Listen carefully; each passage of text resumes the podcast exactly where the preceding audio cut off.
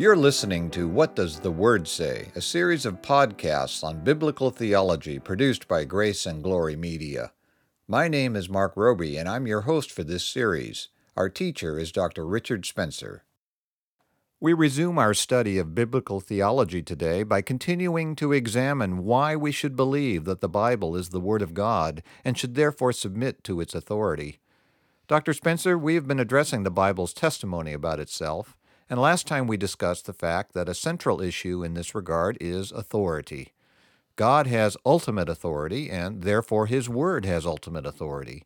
We ended by noting that Jesus Himself spoke with authority and not only affirmed the Ten Commandments, but gave us a deeper understanding of them. What else do we need to say about this topic? I think the main point is that the Bible speaks with authority, and we need to take that claim seriously. It's God speaking. Jesus Christ himself spoke clearly about the authority of the Old Testament, for example, as we discussed in section 4. We noted then, for example, that in John 10, verse 35, Jesus said that the scripture cannot be broken. But there are many other verses we could cite. For example, in Luke 22 37, Jesus said that what is written about me is reaching its fulfillment. His point was that the Old Testament was a completely reliable witness to future events, and more specifically, that it had, in many places and in many details, prophesied his coming and what would happen to him. When Jesus spoke with two of his disciples on the road to Emmaus after his resurrection, we're told in Luke 24 27 that beginning with Moses and all the prophets, he explained to them what was said in all the scriptures concerning himself. The main topic of the Old Testament is Jesus Christ. The Old Testament tells us about sin and about God's plan to deal with sin. There is a progressive revelation of God's eternal plan of salvation in the Bible. And that revelation begins in Genesis 3, right after the fall, doesn't it? Yes, it does. In Genesis 3:15, we have what is sometimes called the proto-evangelium, which simply means the first or original version of the gospel message. Most people have heard the story, but before I tell it, I want to emphasize that this story is factual, not mythological. So here's the story. After eating the forbidden fruit, Adam and Eve hid from God. But when God called to them and they confessed their sin, he then pronounced the curse that would fall on them and their posterity as a result of their sin and that curse was death, both spiritual death and physical death here and eternal hell hereafter. Adam and Eve immediately lost communion with God, which is the result of spiritual death, and they immediately started to age and move inexorably toward their physical death as well. And finally, and worst of all, they and all their natural descendants became subject to eternal punishment in hell. But God also pronounced a curse on Satan, who had appeared as a serpent and that curse included the gospel, which means good news. In verse 15, God said to Satan, I will put enmity between you and the woman, and between your offspring and hers. He will crush your head, and you will strike his heel. This statement that the offspring of Eve would crush Satan's head is a reference to the life, death, and resurrection of Jesus Christ, by which he would defeat Satan totally by freeing his people from their bondage to sin and Satan. So when God pronounced his curse on man, he also gave them the gospel of salvation at the same time. There was hope. And as you said, there is a progressive revelation throughout the Old Testament. There most definitely is. This isn't the time to go to it in detail because we want to stay focused on what the Bible claims about itself, but I think it deserves mention now, and it provides an important piece of evidence for the truthfulness of the Bible's claims. So, what needs to be mentioned at this point is simply that the progressive revelation throughout the Old Testament includes dozens of detailed prophecies about the Messiah or Savior. Messiah is a Hebrew word which means anointed one. And while a person can be anointed for various different offices, such as a priest or a king, the Old Testament also speaks of the Messiah, who is God's anointed Savior of the world. For example, we read about him in Psalm 2, where we read in verses 1 and 2 why do the nations conspire and the peoples plot in vain?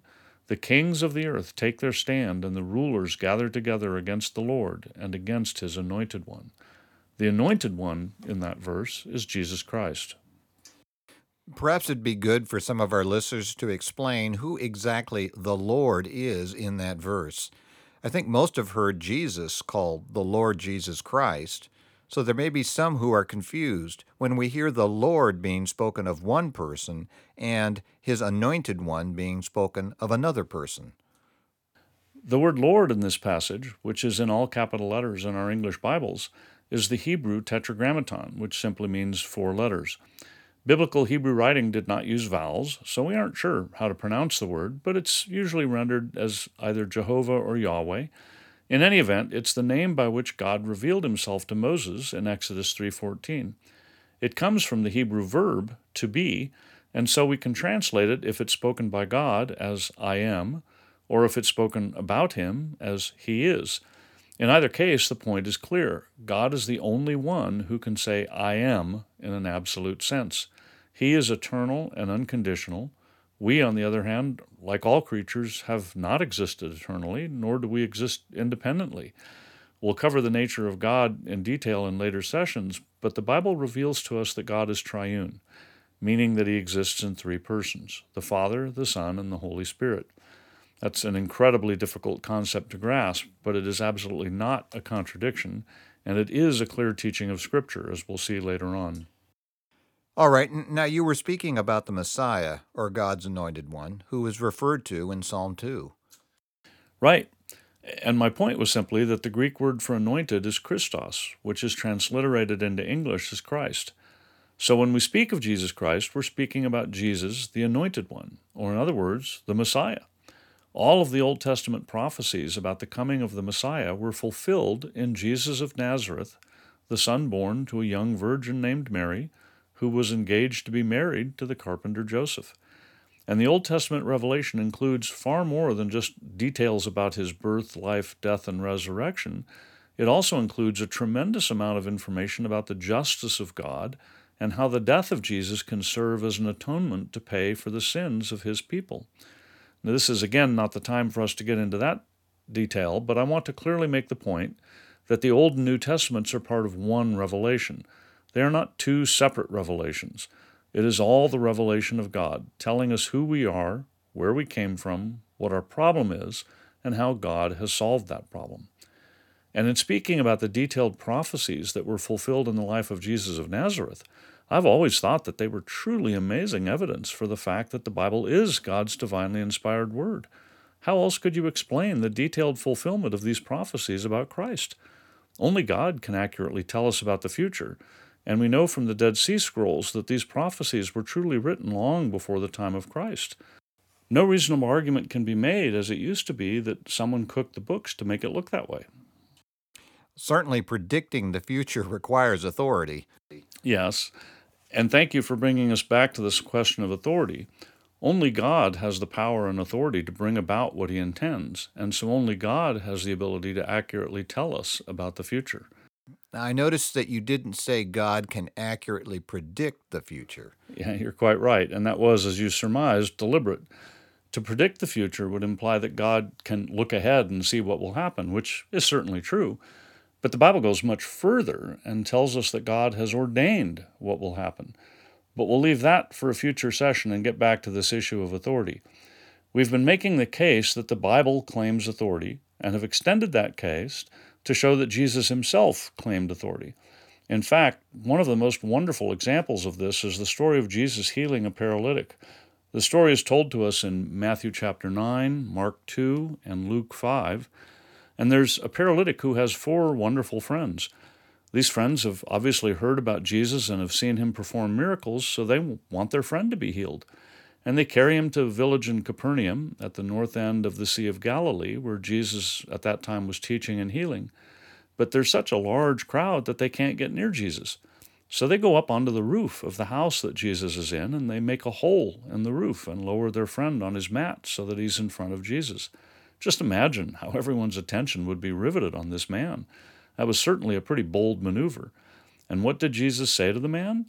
We're told in Luke 5:20 that Jesus said, "Friend, your sins are forgiven."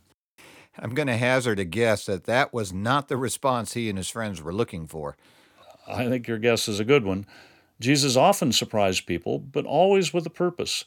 And we quickly find out what the purpose was in this case. It was to reveal his authority, that he is in fact God. We read in the very next verse that the Pharisees and the teachers of the law began thinking to themselves, Who is this fellow who speaks blasphemy? Who can forgive sins but God alone?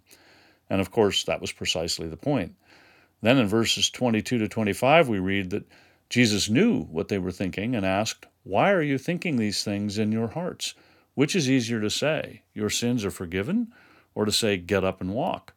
But that you may know that the Son of Man has authority on earth to forgive sins, he said to the paralyzed man, I tell you, get up, take your mat, and go home. Immediately he stood up in front of them, took what he had been lying on, and went home, praising God. I'd say that Jesus made his point pretty clearly. Yeah, I would have to agree with you. Jesus is God. He knew what they were thinking, and far more importantly, he has authority to forgive sins. So the Bible has authority because it is the Word of God, and Jesus has authority because he himself is God. And Jesus also gave authority to his apostles to preach the gospel and to rule the church. Okay, now you're treading on thin ice with many modern Christians. They don't like the idea of the church having any real authority. And what would you say to them? I would turn to the Word of God, as always. After Jesus' resurrection, he gave his disciples what is called the Great Commission. We read in Matthew 28 18 to 20 that Jesus came to them and said, All authority in heaven and on earth has been given to me. And he goes on to say, Therefore go and make disciples of all nations, baptizing them in the name of the Father, and of the Son, and of the Holy Spirit, and teaching them to obey everything I have commanded you. Notice that Jesus didn't make suggestions, he commanded. And the church is to teach people to obey these commands. And the church is clearly given authority by God to do so. For example, we're given a command in Hebrews 13:7 which says, "Remember your leaders who spoke the word of God to you. Consider the outcome of their way of life and imitate their faith." This clearly establishes that this section in Hebrews 13 is speaking about leaders in the church. Then in verse 17, we read, Obey your leaders and submit to their authority. They keep watch over you as men who must give an account. Obey them so that their work will be a joy, not a burden, for that would be of no advantage to you. So we are to obey our church leaders and submit to their authority. But notice that they are men who must give an account. And it is God to whom they will have to give an account. So they should lead for the benefit of those who are under them and that is why the writer says it would be of no advantage to us if we don't obey. And of course, it isn't just church authority that we should obey. In Romans 13, verses 1 and 2, Paul wrote that everyone must submit himself to the governing authorities, for there is no authority except that which God has established. The authorities that exist have been established by God. Consequently, he who rebels against the authority is rebelling against what God has instituted and those who do so will bring judgment on themselves. And we need to remember that he wrote that while he was living under the very wicked rule of the Roman Empire. As the passage notes, there's no authority except that which God has established. God has given us clear lines of authority. In the family, a husband has authority over the wife, a father and mother have authority over their children. Church leaders have authority over the members of the church, and civil leaders have authority over their citizens. You know, since this idea of authority is so alien to our society, I think it'd be good to remind everyone of one thing you said earlier, and that's that biblical authority should always be exercised for the benefit of those who are under you. Yeah, that's right. Our culture has a problem with authority, but authority is necessary, and it's good if it is not abused. Someone has to have the final say. Think about a company, for example. If you get all the managers together to make some decision and they can't come to a consensus, Someone has to have the authority to make the final decision. And if the company is operating properly, the others will then all get behind that decision and do everything they can to make it work. Now, I think we're very near the end of our time for today, so I'd like to read a passage from the book I mentioned last time by D. Martyn Lloyd Jones. The book is called Authority, and on page 60, he has a wonderful summary about the progressive revelation we've discussed in the Old Testament and the gifting given to the apostles and others for writing the New Testament. He says, here is God's revelation of Himself, given in parts and portions in the Old Testament, with an increasing clarity and with a culminating finality, coming eventually in the fullness of times to the perfect, absolute, final revelation in God the Son. He in turn enlightens and reveals his will and teaching to these apostles, endows them with a unique authority, fills them with the needed ability and power, and gives them the teaching that is essential to the well being of the church and God's people. We can build only upon this one unique authority. That is a wonderful summary to end our discussion of the Bible's teaching about itself. You've been listening to What Does the Word Say? brought to you by Grace and Glory Media, and I'm Mark Roby. In our next session, Dr. Spencer will be presenting external evidence to corroborate the Bible's claim to be the Word of God. We hope you'll join us. The session you heard today is available, along with all other sessions, in the archive on our website at whatdoesthewordsay.org. We also have a free book available to you entitled Good News for All People written by Reverend P.G. Matthew, founder and senior minister of Grace Valley Christian Center. To request your free copy of this excellent summary on the biblical message of salvation, go to whatdoesthewordsay.org.